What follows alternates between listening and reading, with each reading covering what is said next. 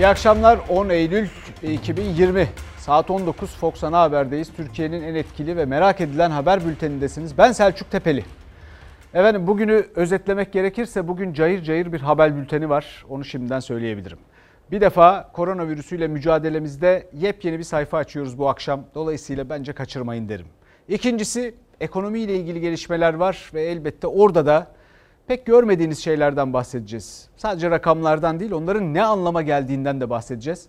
Bunun dışında da günün önemli gelişmeleriyle birlikte olacağız. Ama vakit geçirmeden koronavirüsüyle mücadelemize bakalım. Rakamlar iç açıcı değil. Bir defa dün ne dedik biz? Her kafadan bir rakam çıkıyor dedik. Dolayısıyla kime güveneceğimizi bilemiyoruz dedik. O bakımdan da e, şimdi bugün de durum elbette aynı ve siz de bunu aldınız bunun da farkındayım. Şimdi göreceksiniz bir kere bunu birkaç gündür söylüyorum. Zaten biz ne dedik? Ben hiç kimseyim. Dolayısıyla öyle düşünün. Ama aynı zamanda da tek başınayım. Siz de tek başınasınız. Neye karşı? Bizim tabelalarımız var ya bugüne kadarki tabelalarımızda söylediklerimizi tekrar ediyorum şimdi. Neye karşı? Virüse karşı tek başınasın. Niye? Çünkü artık devlet bununla mücadelede gerçekten biraz aciz kalmaya başladı. Kafalar karışık. Kime kime güveneceğinizi de pek bilmiyorsunuz. Çünkü e, virüse karşı tek başınasın. Tablo endişelendiriyor. Yani aşıdan başka da şu anda önümüzde bir ışık görünmüyor. İşte durum bu kadar net. Bu açıklamayı yapan koronavirüsle mücadelenin ön cephesinde yer alan isimlerden biri Cerrahpaşa Dekanı Profesör Doktor Sait Gönen. Gönen sürü bağışıklığıyla bu iş çözülmez dedi. Bireysel önlem vurgusu yaptı. Sürü bağışıklığı ile bu pandemiden kurtulmak için %50'sinin bu hastalığa yakalanması gerekiyor. Bu sürü bağışıklığını beklemek için 10 yıl 15 yıl beklemek gerekiyor bu, bu verilere göre. Ne kadar çok bu hastalıktan insanlar kaçmayı becerebilirse bu başarının sırrının da herkesin kendinde olduğunu düşünüyoruz. Sosyal mesafe kurallarına uyun. Yakın yakın oturmayalım. Biraz mesafeli oturalım. O bireysel başarı şimdilik çok da sağlanamadı. 9 Eylül koronavirüs tablosuna göre 1673 yeni vaka var. 55 kişi de hayatını kaybetti. Ağır hasta sayısı ise 1181. Günlük vaka sayısı artıyor, ağır hasta sayısı da. İşte o turkuaz tablonun gerçek hayata yansıdığı yer burası. Tablodaki 1181 ağır hastadan 31'i sadece bu hastanede, bu serviste yatıyor ve bu kapının arkasında da o ağır hastalardan biri tedavi görüyor. Cerrahpaşa Tıp Fakültesi Hastanesi'nde Covid hastalarının tedavi gördüğü kat. Kapalı kapılar ardında nefes alma mücadelesi var. Salgının ilk görüldüğü günlere göre daha boş ama durum ciddi. Son günlerde İstanbul'da da pozitif PCR pozitiflerde bir artış var. O artış test sayısıyla da paralel. Cerrahpaşa Tıp Fakültesi Dekanı Sait Gönen, Sağlık Bakanlığı'na oranla daha yüksek pozitif vaka tespit etmelerinin sebebini daha yoğun şüpheye sahip olanlara yapılan testlerle açıkladı. Bizim yaptığımız düzenli PCR çalışmaları bizde yüzde 10'un biraz geçmeye başladı son günlerde ama bundan öncesinde de yüzde 9'lardaydı. Ama biz filyasyon çalışması yapmıyoruz. Sağlık Bakanlığı ile bizim verilerimizin çok farklı çıkmasındaki en önemli neden Sağlık Bakanlığı filyasyon çalışması yapıyor. Biz hasta olması, COVID-19 olması kuvvetle muhtemel olanlarda PCR testi yapıyoruz. Onun için bizim yüzde oranlarımız tabii ki daha yüksek. Günde 450 kişi başvuruyor test için. İstanbul'da test yapan diğer hastanelerde de durum çok farklı değil. Uzmanlara göre tedbirler daha sertleşmedikçe, bireysel olarak kurallar ciddiye alınmadıkça bu kuyrukların da hastane odalarındaki yaşam mücadelelerinin de sonu gelmeyecek. Evet şimdi biz bu virüsü ciddiye almanız için her gün yeni insan hikayeleri paylaşacağız. Altını çizmeye devam edeceğiz ve bu hassasiyeti gerçekten gerçekten altını çizerek size hatırlatacağız. Ama bugün yeni bir sayfa açalım istiyorum. Neden? Çünkü bakıyorum uzun zamandan beri uzmanlar da medyada, devlet yetkilileri, görevlileri de bir şeyden bahsediyorlar. Söylüyoruz, kimse dinlemiyor. Kabahatli siz oldunuz farkındasınız değil mi? Minibüse biniyorsunuz, işe gideceksiniz. Mecbursunuz. E, e, ama bu arada e, diyorlar ki işte şu kadarınız binebilir. Ayakta yolcu alınır. Alınmaz. Her gün kafalar karışıyor. Sonra da medya gidiyor. Bir minibüsü polisle beraber durduruyorlar. Kameralar orada hazır. İçeriden bu minibüsün içinden inen yolcuları tek tek koyun gibi saymaya başlıyorlar. Ya bu utanmazlık değil mi sizce? Siz bunların her birine dava açma hakkına sahipsiniz. Ama neyse cahilliklerine verin. Bu saygısızlığı bir kenara bırakalım. Ama bunun neticesinde sizin medyaya güveninizin de kalmadığını anlıyorum. Sonra başka kim? E, siyasete kulak verdiniz. Siyaset size bir takım önerilerde bulundu. Bir takım önlemler aldı. O önlemlere uydunuz. Bir yere varılabildi mi? Bir yere varılamadı henüz. Ve sonra zaten neden olduğunu bilmediğiniz bir şekilde bir takım alanlar açıldı, bir takım alanlar açılmadı. Mesela okul dediğimiz bizim için eğitim çok önemli. Orada asla geri adım atmayacağım. Onu en sona bıraktık. Ama başka pek çok yeri açtık. Turistlere kapıları açtık. Neyse bunu da geçelim. Siyasete de kulak vermemeye başladınız artık. Bilim, bilim de bir çare henüz üretebilmiş değil. Çareye en yakın aşılardan bir tanesi işte bir takım nedenlerle, yan etkilerle falan durduruldu. Sonra yeniden başlayacak. Efendim dünyada işte 3-4 tane çok yakın aşı vardı. Biri şu anda askıda. E, 9 yakın aşı var. Onu göreceğiz ne olacağını. 170 proje var. 34'ü e, fena değil deniyor ama bunların hepsi zaman alacak. Fakat ben size bir şey söyleyeyim. İşte bütün bunlardan dolayı bir kere artık yeni sokağa çıkma yasakları, şunlar bunlar böyle şeyler beklemeyin. Ekonomileri bu şekilde kapatamaz ülkeler, devletler yeniden. Özellikle Türkiye kafalar çok karışık. Çünkü kimin ne dediği, hangi rakamın doğru olup olmadığı belli değil. Bunları bu türden haberlerimizi içinde gerçekten çok ilginç vaka ve örneklerle zaten göreceksiniz. Ama ben size bir şey söyleyeceğim. Bakın bu virüse karşı tek başınayız. Çünkü bütün bunları bu virüs önemsemiyor ve çok öldürücü ve çok bulaşıcı. Dolayısıyla yapmamız gereken bir şey var. Ne o yapmamız gereken şey? Maske takmak. En azından en azından maske takmak. Önümüzdeki 6 ay içinde gelecek Nisan'a kadar dünyadaki kötü senaryolara bakılırsa Türkiye'yi de bunun içine katarsak Türkiye'yi kötü ayrıştırmayalım. Yani diğerleriyle aynı olsun. Onumuzdan birimiz etrafınızda bir 10 kişi düşünün. Onlardan bir kişi bu salgına yakalanacak. Dolayısıyla dikkat etmek zorundayız. Eğer maske takarsanız mesela Türkiye'de öyle istatistikler tutulmuyor, araştırmalar yapılmıyor ama yapılanlardan örnek vereyim size. 4 hastadan biri hayatını kaybetmekten kurtuluyor. Hayatını kaybetmiş 4 hastadan biri maske takarsa. Dolayısıyla maskenizi takın. Maskenizi nasıl takın biliyor musunuz?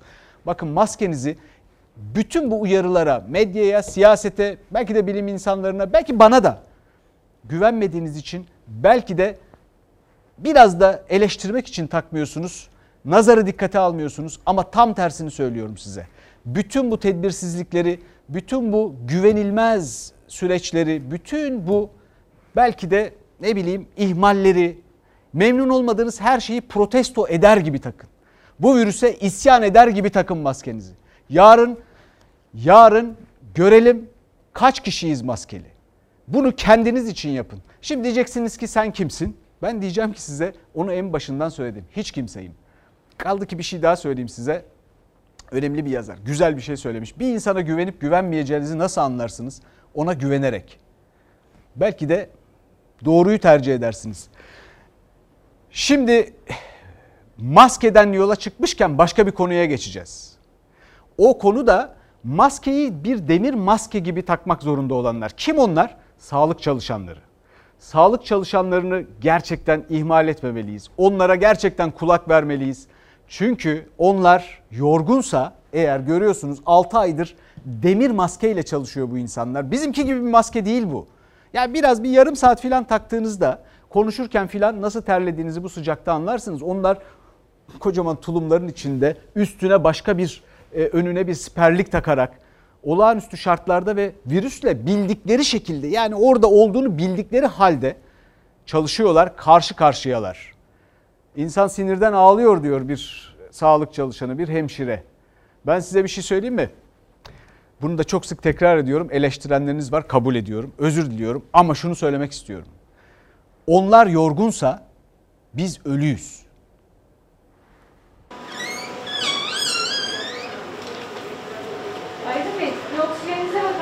Göz göre göre dışarılarda ellerini kollarını sallayarak dolaşan insanları görünce gerçekten insan e, sinirden ağlıyor artık. Çok gözyaşı döktük. Benimle birlikte e, çok fazla arkadaşım var burada gözyaşı döken. Siz bu süreçte hiç gözyaşı döktünüz mü?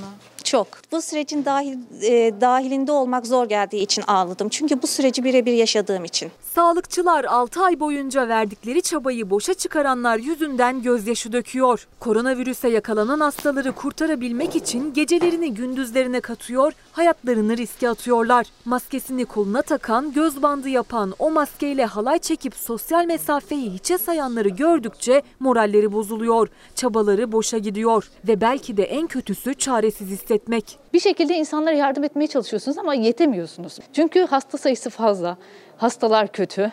E, hangi birine koşturacağınızı bilmiyorsunuz. Size yardım dolu gözlerle bakıyorlar. 6 aydır süren ve ne zaman sona ereceği belli olmayan bir mücadele onlarınki. Koronavirüsle mücadelede en önde riskle burun buruna uzun zamandır çabalıyorlar. Onlar hayatlarını riske atarken bu kadar özverili ve fedakarca çabalarken aslında sizlerden de tek bir şey istiyorlar. Maske, mesafe, hijyen kurallarına dikkat etmek, rehavete kapılmamak. Burada çalışan e, hasta bakıcıdan güvenlik görevlisine, hemşire arkadaşlara bayram denmedi. Herkes evde otururken hepsi mesailerine geldi. E, tatil, bayram, hafta sonu, hafta içi hiç denmedi. Herkes hastanede 24 saat mesaisine geldi. Bu bölümde çalışan arkadaşların e, çoğu belli bir süre eve gitmedi. Çoluğundan çocuğundan ayrı kaldı. Yoruldular. Vaka sayılarının düşmesiyle sırtlarındaki yük biraz olsun hafiflemişti ama bugün yine başa dönmenin endişesini yaşıyorlar. 4 ay boyunca ben evime gidemedim. Vaka sayısı azalınca evime gittim ama yine e, maskeyle oturuyoruz evde. Karşımdaki insanlara geçmesini istemiyorum. Benim yüzümden hasta olmalarını istemiyorum, korkuyorum. Gerçekten bunu e, gün be gün görüyoruz zaten burada. Gelen hasta sayıları, yatan hasta sayıları, hastaların genel durumlarıyla. Yine biz burada hastalarla birlikte evimize gidemeden belli bir süre daha geçirmek zorunda kalacağız. Gülay Kaya Cerrahpaşa Tıp Fakültesi Hastanesi'ndeki COVID-19 servisinde çalışıyor. Mart ayından bu yana hastalara en yakın temas kuranlardan biri o. Covid hastaların ilk kabul edildiği günden beri e, Covid servisinde çalışıyorum. 15 gün bir izin oldu, senelik iznim oldu. Ama e, eşimin babası rahatsız olduğu halde onu görmeye gidemedik. İzni sadece evde geçirdik. Tatil de olmadı. Çok ciddi sıkıntılar yaşıyoruz. Benim mesela 3 yaşında bir kızım var. Kreşe gitmesi gerekirken şu an ben çocuğumu kreşe gönderemiyorum. Bakacak kimse olmadığı için eşimde dönüşümlü bakıyoruz. E, bu bize e, hem burada psikolojik yorulmanın dışında ayrı bir yorgunluk veriyor. Aslında böyle bir hastalık yok. Bunu uyduruyorlar diyen insanlar da var. O zaman işte onları alıp getirip yoğun bakımda yatan hastaları göstermek istiyorum. Bu insanlar neden ölüyor? Buraya geldiklerinde neler görecekler? Bir odanın içerisinde tek başına olduklarını görecekler. Yanlarında hiç kimse olmayacak. Ateşler içinde belki de e, yanacaklar. En önemlisi de solunum sıkıntısına girecekler. Oksijensiz iki adım bile atamayacaklar. Bu akşam e, bu bölümün adı maske tak. Niye maske tak dedik? Biraz önce anlatmaya çalıştık. Ya bu ülke için boş verin siz bütün bu gerçekten ihmalleri, devlet işini yapıyor yapmıyor bunları boş verin. Bu önlem önemli.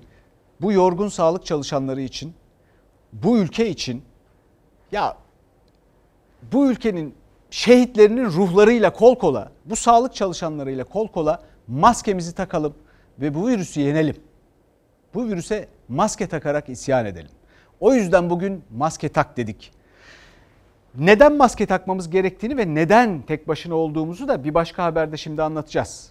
O haberimiz de şimdi o kadar ilginç bir haber ki şimdi haber içinde haber var. Dolayısıyla e, yani habere giden muhabirlerimiz e, bu Covid enkazından şimdi göreceğiniz ortam bu haberde göreceğiniz ortam bir Covid enkazı. Bu Covid enkazından sesimi duyan var mı? Seslerini duydu adeta. Bu haberi Allah aşkına izleyin. Karantinanızın kaçıncı günündesiniz efendim? 10. günündeyim. Sağlık ekipleri veya işte filasyon ekibi herhangi bir şekilde gelen olmadı. Ben kanser hastasıyım, 75 yaşındayım. Aynı evi paylaşıyoruz. Ne yapacağımızı bilemedik. 75 yaşında kanser hastası bir anne koronavirüs olan oğluyla aynı evde karantinada. İddialarına göre aramadıkları yer kalmadı ama bir türlü Sağlık Bakanlığı'na ulaşamadılar. Anne oğlun anlattıkları aslında Ankara'da vakalar o kadar arttı ki filyasyon ekipleri yetişemiyor iddiasını da doğruluyor. İlk gün bir arayan oldu ilaç için. Buraya gelemediler. Bir türlü gelemediler. 184, 112 hepsini aradık fakat hiçbirinden bir dönüş olmadı. Korkuların dışında bir de bizim alışverişimiz var. Ekmek yemesen olmuyor, yemek yapmasan olmuyor. Hükümet her defasında uyarıyor koronavirüs hastaları ve onlarla temaslılar evden dışarı çıkmayacak diyor. Hatta içlerinde Niğde, Sivas, Karaman, Afyonkarahisar'ında olduğu ona yakın valilik yeni bir uygulama başlattı. Karantina süresinde evden çıkanlar tespit edilecek, KYK yurtlarına yerleştirilecek. Yemek ve konaklama masrafları da hastaya ödetilecek. İlimizde yönde maalesef tespitler biz de yapıyoruz. Bu kişileri yurtlarda barındıracağız. Yurtlara alacağız. Evinin dışına adım atmamalı. Çıkmak zorunda kalıyorum. Yok başka kimsem yok benim. Bir anne bir oğluz biz. Kime diyeyim ki mesela aradım 184'ü. Benim ihtiyaçlarım var dedim. Hastanın ilacı gelmeyince bana ekmek getirir mi? Koku alma duyusu yok şu anda. Midede hafif bulantı oluyor bazen. E, boğazda tıkanma da oluyor. Ben bunu da bildirdim 184'e. Ve benim yarın işbaşı yapmam lazım. Otobüsle benim evet özel bir aracım yok. Ben kendim yapmak istemesem de otomatikman yarından itibaren ben toplum içerisinde karışacağım. Fox Haber Volkan Sarp'ın mahallesinde röportaj yaparken kendisinin zabıta olduğunu söyleyen biri de karşı tarafa bilgi aktarıyordu. Sonra jet hızıyla il ve ilçe sağlık müdürlükleri devreye girdi. Sarp'ın karantina süresi 14 güne uzatıldı ve ilaç kullanamadan süreyi atlattığı için işe dönmeden önce iyileşip iyileşemediğine dair test yapıldı. Şimdi sonucu bekliyor ama Volkan Sarp kendi apartmanında bile tek örnek değil. Bu binada da başka hastalar da mı var efendim? Var var. Üç e, bir aile, anne, baba, e, eş. Üçü de hasta. Yan binamızda da var bitişikte. Keçiören Sevin sokaktayız. Demek ki bu sokakta aslında var vakalar. Yani belki de sokağın karantinaya alınması gerekir. Var var vallahi karşı binada da varmış. Burası komple dolu. Bu sadece şu binada yok. Önceden mesela çevirirlerdi binaları. Şimdi öyle bir şey yok. Mesela birçok yerde var. Biz de şimdi öğreniyoruz. Çevrede her binada var. Her binada var. Karşı binada, o karşısında ya hepsinde var. Geziyorlar, görüyoruz yani pozitif çıkmış. Eczaneye gidiyorlar. Buraya Covid'li hasta geliyor mu?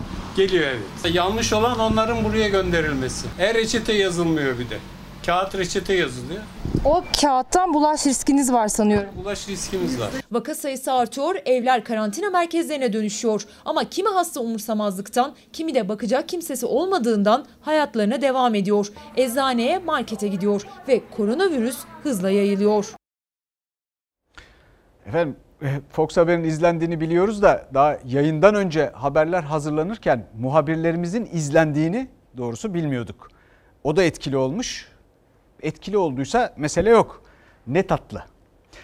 Şimdi e, siyasete geçeceğiz. Siyasette de e, koronavirüsü e, yayılıyor ve hatta Antalya Büyükşehir Belediye Başkanı ile ilgili de e, doğrusu inşallah Allah şifa versin, iyileşsin. E, yani doğrusu mutsuz edici, bizi canımızı sıkan haberler geldi. E, onun dışında da Bülent Arınç ve eşi koronavirüs pozitif olduklarını açıkladılar. E, bu siyaseti de ayırmıyor elbette. Herkesin dikkatli olması lazım. Onlar da tek başına.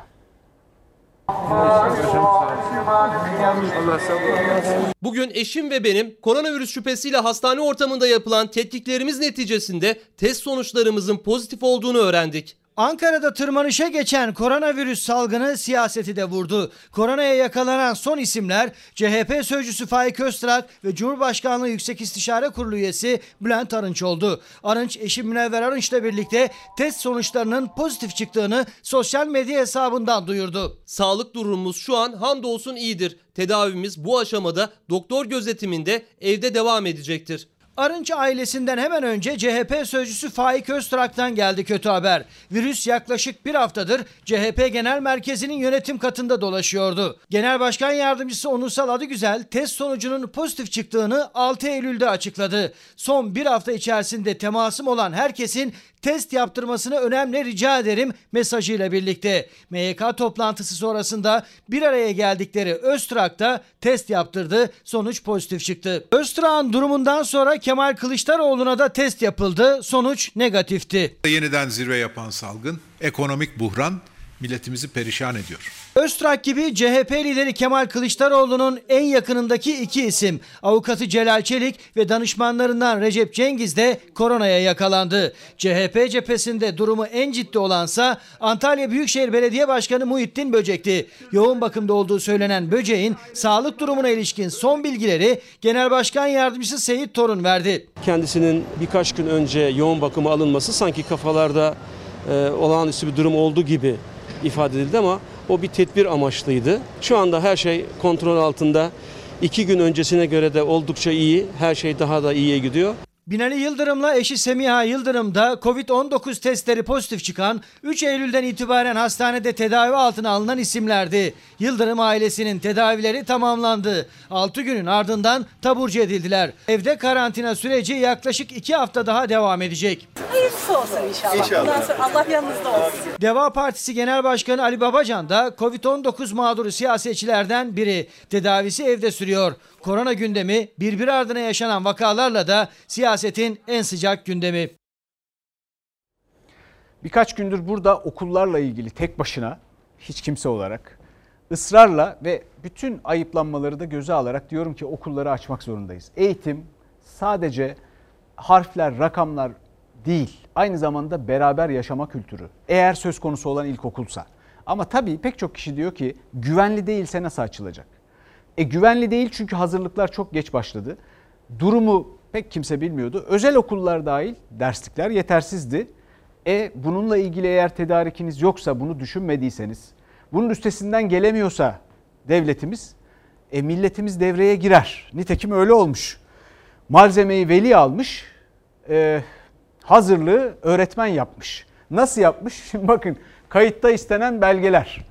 Nüfus cüzdanı fotokopisi, veli nüfus cüzdanı ve fotokopisi, 4 adet vesikalık fotoğraf, 12'li tuvalet kağıdı bakın buraya kadar tamam. Burada yeni bir aşamaya, yeni bir başka listeye geçiyoruz. 12'li tuvalet kağıdı, 12'li kağıt havlu, bir top A4 kağıdı, 2 şişe kolonya, 2 paket ıslak mendil, 1 litre çamaşır suyu dezenfekte etmek için okulu bir paket yüzlük peçete. Şimdi bakın ben size bir şey söyleyeyim mi? Elbette siz diyorsunuz ki ya ne haldeyiz? Ben de aynısını söylüyorum. Fakat bu beni ümitlendirdi biliyor musunuz? Niye ümitlendirdi? Bir millet eğitime sahip çıkıyor diye.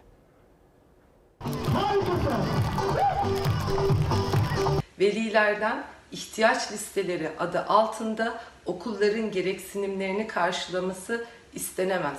Temizlik, dezenfektan malzemelerinin sağlanması Milli Eğitim Bakanlığı'nın temel sorumluluğudur. Ne kadar ödediniz? Biz e, 6 bin lira civarında ödedik. İki çocuğu var. Devlet okuluna temizlik malzemeleri alınsın, bakım yapılsın diye üçer bin lira, toplamda 6 bin lira ödedi. Devlet ise yüzlerce çocuğun bulunduğu tüm okulun hijyen ihtiyacı için iddiaya göre ortalama 2 bin lira bütçe ayırdı. Pandemi döneminde yüz yüze eğitime hazırlanan okullarda her yıl istenen temizlik malzemesi listesi yine ve yeniliklerle ortaya çıktı bazı okullarda. Bazı okullarsa IBAN numarası verdi. Temizlik malzemesi olarak bağış yaptık. Nakit mi aldılar? Ee, hesap numaralarını ödüyoruz. Biz ona para olarak verdik. Ee, onlar telafi etti ne gerekiyorsa. İşte kayıt için gerekli olanlar listesi. Fotoğraf, nüfus cüzdanı, tuvalet kağıdı, çamaşır suyu ve kolonya. Mecbur almak zorunda. Hani sonuçta müdür ya da müdür yardımcısı cebinden verecek, maaşından verecek hali yok yani. Cebinden para veremedi ama eline bezi alıp temizlik yaptı fedakar öğretmenler. Bu görüntü Hakkari'den. Türkiye'nin birçok yerinde yaşanıyor bu manzara. Çünkü temizlik elemanı yok veya eksik. Pandemi dönemi yüz yüze eğitim hazırlıkları başladı okullarda. Hijyen malzemeleri veliden, temizlik öğretmenden, devlettense verilen alışveriş listesi oldu. Velilerin en çok merak ettiği bu sene hijyenin nasıl sağlanacağı. Çünkü geçen yıllarda temizlik malzemeleri velilerden isteniyordu. Bu senede değişen bir şey olmadı. Yine velilerden istendi. Değişen tek şey listenin içindekiler. Pandemi dönemine özel çamaşır suyu, kolonya, ıslak mendil gibi malzemeler de o listeye eklendi. Devlet olduğu için e, almaya razıyız. Çünkü gelirleri yok. O yüzden alıyoruz tabii ki yardım olsun. Veli devlet okullarının bütçesi olmadığını o kadar kabullenmiş ki kendisinin özel okula gönderecek kadar bütçesi yoksa da devlet okulu için tüm imkanlarını kullanıyor. Yoksa çocuğunun ihtiyaçlarının karşılanmayacağından endişe ediyor. Kendi tabiriyle devlet okullarını veliler finanse ediyor. Bütün devlet okullarında hep zaten öyle. Devlet okullarını insanların, vatandaşın kendisi zaten finanse ediyor. Öğrencilerimizin tüm ihtiyaçları devlet tarafından ücretsiz karşılanmalıdır. Bana kızan az sayıda izleyicimiz arasından Avrupa'daki zengin ülkeleri okulları hazırlamaları konusunda örnek olarak veriyorsunuz diyorlar. Ben de diyorum ki Türkiye onlar kadar zengin olabilecek bir potansiyele sahip. Dün dedim ki su içinde 2 trilyon dolarlık yani bugünkü milli gelirinin 3 katı kadar milli gelir potansiyeline sahip bir ülke burası. İyi yönetildiğinde. Herhangi bir iktidardan bunu beklemelisiniz. Elinizi korkak alıştırmayın. Ama diyelim ki yarın mı çözüm lazım? Okullar için yarın mı çözüm lazım? Ben size bununla ilgili e, bir kaynak söyleyeyim. Mesela biz köprüye daha dün bir nokta hangi köprüye? Osman Gazi Köprüsü'ne. 1.7 milyar Türk lirası ödedik. Geçilsin geçilmesin hani biliyorsunuz e, bir garanti para vaat edilmişti. Anlaşmada vardı. Ya bunun hepsini değil yarısını alsalardı bu çocuklara eğitime verselerdi. Bu senelikte onlar almayı verseydi ki bu senelik rakam da değil bu arada 6 aylık rakam. Kimden bahsediyoruz? Müteahhit cuntasından bahsediyoruz. Bu çocuklara o okul hazırlıkları yapılır. O çocuklar da şimdi okulda olabilirdi. Şimdi çamaşır sularını almak bize düştü. Olsun alırız. Öyle bir milletiz. Şimdi sırada ne var? Şimdi sırada esnaf var. Esnaf da tabii tek başına neyle ilgili tek başına? Maske takmalı bu arada. Bu şeyi unutmayalım. Bugün bugünkü bölümümüzün adını siz tabela diyorsunuz. Unutmayalım. Esnaf da maske takmalı. Esnafla ilgili de biliyorsunuz bu ülkede e, son aylarda ertelenen vergiler var. Çok teşekkür ederiz. E, esnaf adına da kendi adımıza da. SGK işte başka pek çok ödeme. Bu krizi atlatmak için yani Covid-19 salgını krizini atlatmak için önemliydi. İşe ne kadar yaradı ne kadar yaramadı onu ayrıca konuşmamız lazım. 800 milyar Türk liralık bir genişleme de yaşandı. Krediler verildi. Ama bu ertelemelerin sonunda o Eylül geldi. O Eylül hangi Eylül? Geri ödeme zamanı.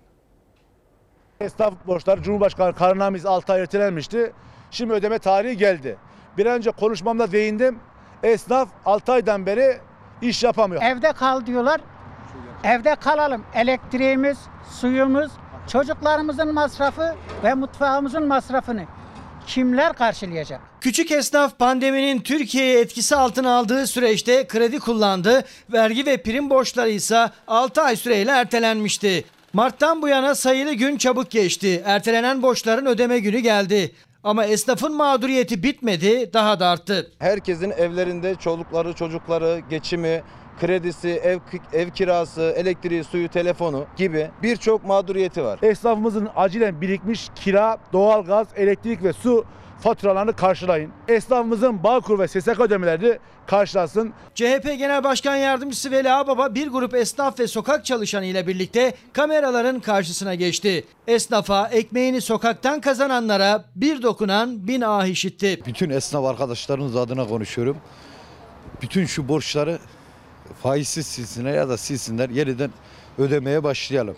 Pandeminin yeniden tırmanışa geçtiği şu günlerde esnafı zorlu bir ödeme takvimi bekliyor. 6 ay geri ödemesiz ihtiyaç kredisi taksitleri Eylül'de başlıyor. KDV ödemeleri Ekim, Kasım ve Aralık ayı boyunca devam edecek. SGK prim borçlarını da yine Kasım, Aralık aylarında ödemek zorunda. Esnafın borçları faiz uygulanmadan mutlaka en az bir yıl süreyle ertelenmelidir. Esnafımıza faizle kredi değil karşılıksız nakit destek sağlansın. İş yeri kira ödemelerindeki stopaj vergileri ve esnaftan alınan ilan ve reklam vergisi kaldırılsın. Sadece Haziran ayında 7222 esnaf kepen kapattı. Satılık iş yeri ilan sayısında da geçen yıla göre %77'lik bir artış oldu Ağbaba'nın verdiği rakamlara göre. Ve esnaf giderek kötüleşen bu tabloda devletten yardım eli bekliyor. Efendim Hazine ve Maliye Bakanımız biliyorsunuz en kötüsü geride kaldı dedi. En kötüsü geride kaldı cümlesini kaç kez duydunuz? Ekonomiden bahsediyoruz elbette. Ee, şimdi bununla ilgili çok ilginç bir haberimiz var birazdan. İşsizlik rakamları geldi. Bu en kötüsüyle ilgili bir başka haber. İşsizlik rakamları da çünkü en kötüsünü gösteriyor mu göstermiyor mu kafalar acayip karışık. Neden? Çünkü e, muhalefet diyor ki 14 milyon işsiz var. E, iktidar diyor ki oran yükseldi fakat işsiz sayısı düştü. E, bu nasıl oldu? E, bunu bilen var mı bilmiyorum. Fakat işsizlikle ilgili kötü bir tablo var ve bizim de burada yine kafalarımız karışık. İşsizlik Mayıs ayında 12.9'du, Haziran'da 13.4 olmuş. Gerçeği bu mu değil? Vallahi değil, billahi değil. Her dört gençten birisi işsizken şimdi üç gençten birine indi. Her şeyleri yalan olduğu gibi işsizlikle ilgili açıklamaları da maalesef yalan. Kaç yaşındasın? 22. Ne iş yapıyorsun?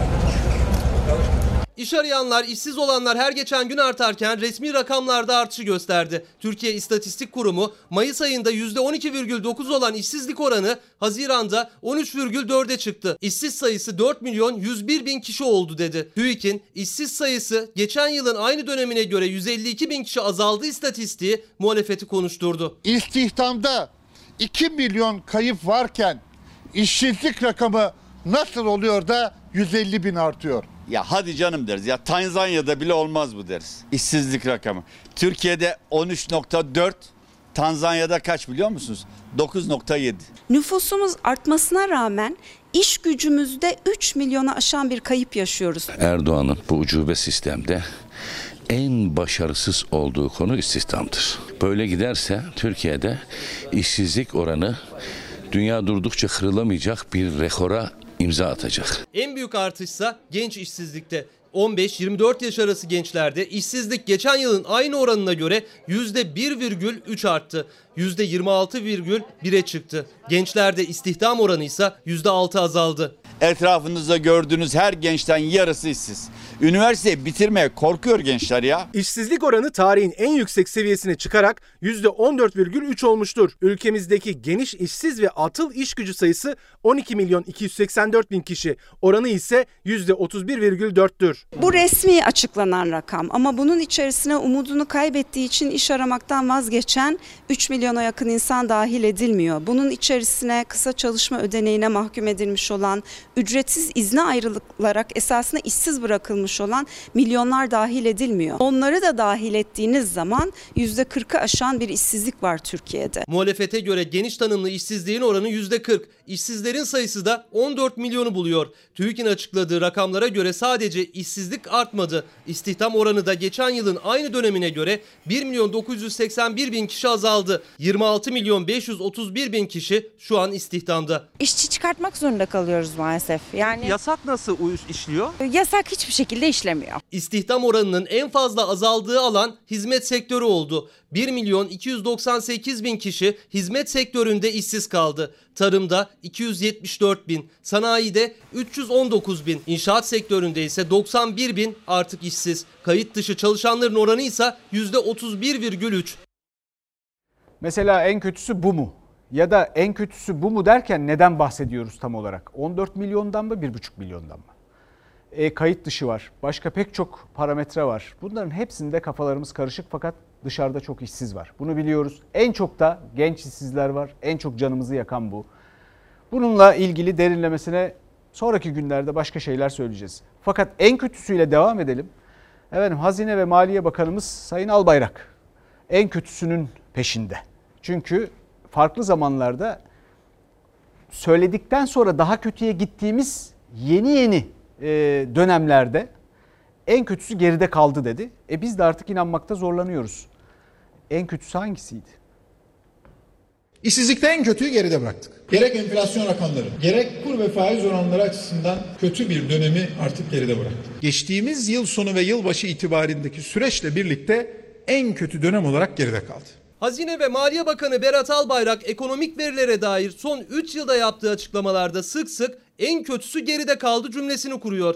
Tarihler değişiyor, kurulan olumlu cümleler değişmiyor. Ama tablodaki kötü gidişat bir türlü iyileşmiyor. Bakan en son en kötü geride kaldı cümlesini bir gün önce kurdu. Muhalefetin oklarını üzerine çekti. Tüm öncü göstergeler Türkiye açısından en kötünün geride kaldığını gösteriyor. İkinci yarıda V şeklinde toparlanma bekliyoruz. Turizm iflas etmiş.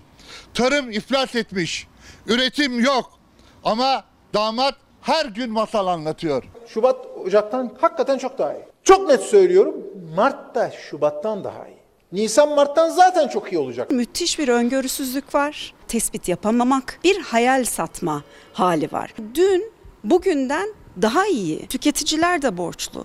Hane halklarının toplam borcuna baktığınızda 2019 yılında 590 milyar liralık bir borç varken bugün 795 milyar liraya ulaşmış. En kötüyü geride bıraktık. Madem en kötü günler geride kaldı.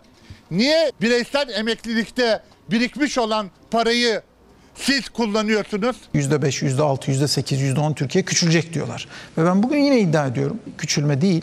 İnşallah pozitif bir büyüme ile kapatacağımız bir yıl olması için çok yoğun mücadele ediyoruz. Pandeminin getirdiği krizin tam ortasında 27 Mayıs'ta iddia ediyorum büyüyeceğiz demişti bakan. Türkiye ekonomisi yılın ikinci çeyreğinde bir önceki yılın aynı dönemine göre %9.9 küçüldü. Muhalefet tutmayan hedeflere bakanın döviz kuru tahminlerine yükselen rakamlarla cevap verdi. Türkiye'nin ne faizi raydan çıktı, ne kuru raydan çıktı, ne borsası raydan çıktı, ne ödeme dengesi raydan çıktı. Mayıs ayında Sayın Albayrak demiş ki Haziran'da daha iyi olacak. 6.85. Temmuz'da yine Berat Albayrak'ı yanıltmamış 6.95. Ağustos'ta 7.30 lira olmuş dolar. En son bugün de 7, 7 lira 50 kuruş. Kurdaki yukarı yönlü hareket ve oynaklık geride bırakıldı. Kur şöyle mi olacak, böyle mi olacak? Fiyatları 7'den mi verelim, 8'den mi verelim? Oluşan bu köpüğün artık dengelenme süreciyle birlikte aşağı yönlü artık inme süreci başlaması gerekiyor. Fiilen başkanlığın başladığı 2014'ten bugüne kadar kişi başına ortalama gelir 12 bin dolardan bugün 9 bin doların altına düştü. Dolarla mı maaş alıyorsunuz? Ekonomi artık Türkiye'de sadece ekonomik mesele olmaktan çıkıp milli güvenlik meselesi haline gelmiştir. İşsizlikte en kötüyü geride bıraktık. Ekonomi, tırmanan kur, işsizlik. Bakana göre en kötüsü hep geride kaldı. Muhalefete göre ise iyi günler geçmişte. Bu arada bir izleyenimizden bir e, mesaj. Derya Şeker demiş ki yasaklara rağmen %50'miz hala maske takmıyoruz. Ya takmıyoruz ama şimdi siz onu bir kenara bırakın. Onu takmak zorundayız ve dediğim gibi size talimat verildi ya da yasaklandı maskesiz dolaşmak diye takmamazlık etmeyin. Siz bu virüsle mücadele etmek için, onu yenmek için, bu ülke için ve bu virüsü bu ülkeden def etmek için takın. Adeta her şeye kızgınlığınızı dile getirmek için takın. Ne olur bunu yapalım. Şimdi e, bu konuda birkaç şey söylemek istiyorum. Çünkü ekonomiyle ilgili hakikaten biz sorunumuzu doğru tespit ediyor muyuz? Ondan çok emin değilim. Neden biliyor musunuz? Çünkü Türkiye'nin asıl sorunu ekonominin siyasileşmiş olması. Yani ekonomiye partizanca bakmak. Yani küçük bir çevreye kaynakların yansıyor ve dağılıyor olması. O küçük çevre daha da daralıyor giderek. Çünkü kaynak yetersiz hale geliyor giderek. Harcadıkça dışarıdan kaynak daha az geldikçe iki şey oluyor. O çevre daha da küçülüyor ve biz kaynak bulurken daha da yüksek faiz ve daha da kısa vadeli borçlar alıyoruz. Dolayısıyla çember giderek daralıyor. O bakımdan bir yandan da Türkiye sürekli bir takım spazmlarla yani bir takım reflekslerle endişeli reflekslerle hareket etmeye başlıyor. Türkiye derken hükümeti kastediyorum elbette ve Hazine ve Maliye Bakanımızı kastediyorum. Bu yaklaşımlarla da biz giderek dışarıdan öngörülemez bir ülke e, sınıfına girmeye başlıyoruz. Ya dışarıyı boş verelim. Biz kendi halinde yaşayan, kendine göre insanlarız. Dünyayı boş verin. Biz kendimiz önümüzü görebiliyor muyuz? Biz yarını görebiliyor muyuz? Şimdi önünü göremeyen başka arkadaşlarımızdan söz edeceğiz. E, gazeteci arkadaşlarımız. Onlar arasında efendim bir başka davadan yargılanıp bir buçuk sene içeride kalıp tutuklu bu arada. Sonra beraat eden arkasından tekrar bir başka davadan yargılanıp 3 ay cezaevinde kalıp tekrar beraat eden Barış Terkoğlu gibi gazeteci arkadaşlarımız var. 6 gazeteci biliyorsunuz dün yargı karşısına çıktı ve tutuklandı, hapis yatırdı. Kimden bahsediyoruz? Bu ülkenin adaletinden. Türk adaletinden tutukladı, hapis yatırdı, 19 yıl istedi ve beraat verdi. Peki 2 yıl gitti. Bu insanların çoluğu çocuğu var. O çocuklardan bir tanesiyle bu gazeteci arkadaşlarımızdan birinin konuşması sonra medyaya da yansıdı. Siz de duymuş olabilirsiniz. Ada kızın ismi, tatlı kızın ismi. Hepimizin kızcağızı, hepimizin evladı. Bu duygunun üstesinden nasıl geleceğiz? Ona borcumuzu nasıl ödeyeceğiz? Hiç düşündünüz mü bunu? Mutlu oldum, çocuklarıma kavuştum, sevdiklerime kavuştum, sizlere kavuştum. En önemlisi kızıma kavuştum. Fıstık. Aşkım. Çok özledim. Ben de seni çok özledim güzel kızım. Geliyorum. 6 ayın tüm sancısını, acısını kızının sesiyle unuttu gazeteci Murat Arel. Üçü tutuklu 6 gazetecinin Libya'daki MİT şehidini ifşa davası beraat ve tahliyelerle noktalandı. 9 yıl önce de FETÖ kumpaslarıyla cezaevinde yaklaşık 2 yıl kalan bu davada da 3 ay tutuklu yatan gazeteci Barış Terkoğlu o gün olduğu gibi bir kez daha tüm suçlamalardan beraat etti. Sanıklara yüklenen fiilin kanunda suç olarak tanımlanmamış olması sebebiyle. Yani bıraktım gözaltına alınmayı hakkında böyle bir soruşturma açılmamış olması gerektiğini mahkeme fiilen kabul ediyor. 3 ay boyunca bütün itirazlarımı yapıp sürekli bunu anlattığım halde 3 ay tek başıma kaldım, tecrit altında kaldım, Silivri'nin zor şartları altında kaldım. Hülya Kılınç, Barış Pehlivan, Murat Arel, Barış Terkoğlu, Ferhat Çelik ve Aydın Keser 6 gazeteci hakkında 19 yıla kadar ceza istenmişti. Oda TV muhabiri Hülya Kılınç, haber müdürü Barış Pehlivan bu suçtan 3 yıl 9 ay, Yeni Çağ yazarı Murat Arel ise 4 yıl 8 ay hapis cezası aldı. Ancak 6 aydır cezaevindelerdi. İnfaz indirimiyle tahliye kararı verildi. Arel ve Pehlivan zayıflamış halde çıktılar cezaevinden. Arel hızlı eve gitti. Çünkü telefonun diğer ucunda ada vardı. 186 gündür babasını bekleyen ada. Baba seni çok özledim. Ben de seni çok özledim güzel kızım. Geliyorum. Kilolar alınır verilir bunların hiçbir önemi yok. Önemli olan adaletsizlikler alınmasın. Adaletsizlikleri kaybetmeyelim. Çünkü kaybedilen adaletsizliğin karşısına ne koyacağız? Kilo gibi değil o. E, tartılmıyor. E, insanların hayatlarından gidiyor maalesef. Er ya da geç biz bu davada herkesin beraat ettiğini göreceğiz. Barış Pehlivan 6 ayın sonunda yine masasındaydı. 3 ay önce tahliye olan Barış Terkoğlu ise bir kez daha beraat etti. Yani 6 ay önce sabaha karşı evine yapılan polis baskınıyla gözaltına alınan ve 3 ay cezaevinde kalan Terkoğlu'nun suçsuzluğunu hakim ilan etti. Ben biraz önce içerideki haber merkezinden geldim. Şule İdildere bir kamyonun ezerek öldürdü. O kamyonun şoförü tutuksuz yargılandı ve sonunda aldığı cezada bir gün bile hapis yatmayacak. Oysa ben hayatımın iki yılını beraat ettiğim davalar nedeniyle hapishanede geçirdim. Terkoğlu'nun bu davada cezaevinde geçen 3 ay için hakim tazminat yolunu gösterdi. Ama 3 ay içinde kaçırdıklarının maddi bir karşılığı yok. Cezaevinde bozulan sağlığının boğazında yer eden izi de onun da olacak. Ben 3 ay içerisinde esasında bir sürü hastalık yaşadım vesaire sağlık sorunları da yaşadım. Ben 3 ay içerisinde çocuğumun düşen ilk dişini görmemiş oldum. Ben 3 ay içerisinde bir mevsimi kaçırmış oldum. Şimdi Erzincan'a bir köye gideceğiz. Bu köyde bir altın madeni arama çalışmaları yapıyor. Köylü de deresini koruma peşinde. Yani deresini korumaya çalışıyor. Bu ülkenin bir zenginliğini, bu ülkeyi güzel yapan bir şeyi, bu ülkeyi doyuran bir şeyi, bir suyu korumaya çalışıyor. Bu altın madeninin sahipleri ne yapıyor biliyor musunuz? 200 askeri buraya yığarım diye tehdit ediyorlar. Bu nasıl bir terbiyesizlik ya? Babamın yaptığı hayır çeşme kurudu orada. Babamın yaptığı hayır. Ben oraya 200 tane asker Doğanın katledilmesine izin vermek istemeyen köylüleri buraya asker yığarım diye tehdit etti. Tehdidi savuran maden şirketinin yetkilisi Erzincan'ın Ağıl köyünde demir madeni ararken dereleri, çeşmeleri kuruttular. Köylü tepki gösterince de tehditle karşılaştı. Babamın yaptığı hayır çeşme kurudu orada. Babamın yaptığı hayır. Babasından kalan tek mirastı belki de. O mirasta kurudu. Erzincan'ın Kemaliye ilçesi Ağıl köyünde madencilik şirketi altın ararken doğaya zarar verdi. Köylüler derelerinin, çeşmelerinin kurumasına izin vermemek için eylem başlattı. Maden yetkilisi eylem yapan köylüleri akıl almaz şekilde tehdit etti. Ben oraya 200 tane asker Askeri köylünün karşısına çıkarabileceğini söyleyecek kadar hassizleşti. Ama onlar köylerine sahip çıkmaya kararlı. Bu sözü unutmayın.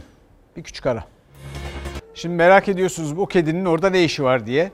Efendim bugün Fransa Cumhurbaşkanı Emmanuel Macron bir şeyler söyledi. Dışişleri Bakanlığımız da sert tepki gösterdi. Konu ne? Konu mavi vatan. Türkiye ile ilgili Türkiye bunu hak etmiyor dedi. Orada eleştirdiği Sayın Erdoğan. Fakat e, Macron'un sıraladıkları arasında Türkiye'nin çıkarlarıyla muhalefet eden çok çok cümle var. E, bir kere onun haddi değil. Onu söylemek lazım. Fakat bizim de hatamız var. Çünkü Türkiye'yi temsil eden hükümetler hep bu milletin yarısını temsil edermiş gibi davranıyorlar. Nedenini şimdi açıklayacağım size. Bu kedinin sebebini de anlayacaksınız. İlk gün ne demiştim? Bugün gelecek ve Emmanuel Macron bir şeyler söyleyecek. Siz o zaman ona cevap olarak deyin ki biz kediye kedi deriz. Sizin neyi kastettiğinizi biliyoruz. Dolayısıyla bu benim Türk dışişlerine tavsiyemdir. Biz kediye kedi deriz deyin. Ama %50'yi değil %100'ü temsil eder gibi söyleyin. Nasıl? Deyin ki bu sözün kaynağı olan sizin şairiniz Boğalo'ya karşılık bizim şairimiz Can Yücel deyin. Onlar anlar. Onlar anlayacaklar. Kediye kedi derken neyi kastettiğimi de size yarın anlatacağım. O gerçekten ilginç bir hikaye olacak. Şimdi bizden sonra Mucize Doktor var. Onu izleyeceksiniz. Ama bu arada bir uyarıda bulunmak istiyorum tekrar. Kadere isyan eder gibi yarından itibaren ne olur? Hatta şu andan itibaren maskelerinizi takın. Bu virüsü yenelim. Tek başınayız karşısında. İyi akşamlar efendim. Yeniden doğdum dersin